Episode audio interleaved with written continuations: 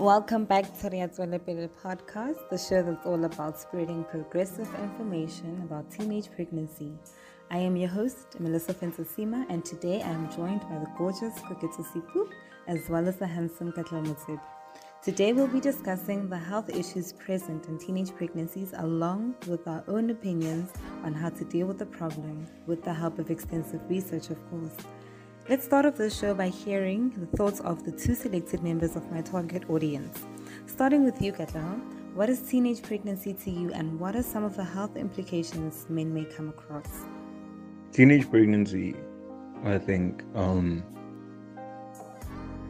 I think it, it, comes with a lot of health implications, especially for the woman. But uh, from a male's perspective, from men's perspective, um, I think the mental health issue in terms of the anxiety it brings, it brings in terms of anxiety the um, depending on how it took place or what how the family reacts, the trauma it could bring, the the um, you know the depression in terms of stress on how you know both you know the the girl and the, the, the boy would be able to you know financially take care of this child or you know their dreams having to let go of their dreams or their dreams being altered. Um, those are all very big factors. What insightful words from a male's perspective. Thank you so much katlaho Moving over to you, Koketso, please introduce yourself and give us your two cents on teenage pregnancy.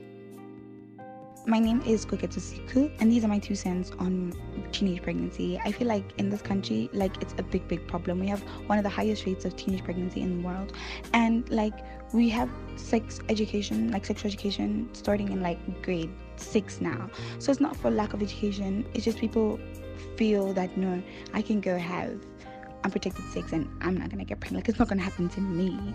Or they think, no, it's fine. Once I have his kid, then they think they can trap men with children. Like I just really don't understand the mindset. And especially since kids like they take you like 10 years back like they set you back and then these people aren't even ready to have kids and they throw them at, they, they leave them with like their mothers and their mothers raise their kids and it's just like creating such a broken system because of course the father's not around now your mother's not around and who's raising your children and I feel like yeah, Vele, it leads to a lot of lot of illnesses because people are just out here just stop having unprotected sex.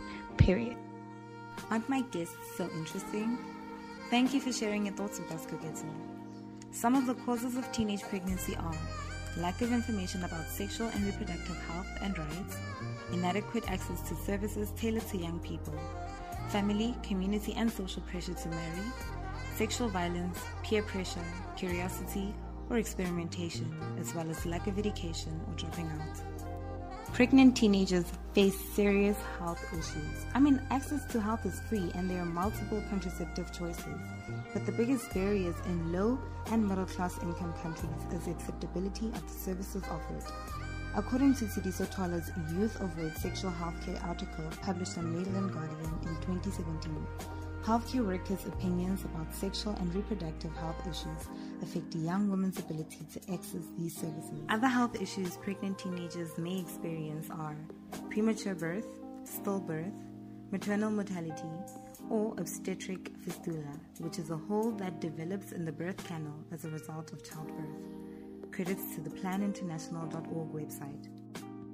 Teen moms might face a number of mental health conditions related to childbirth and being a new mom. Examples include baby blues.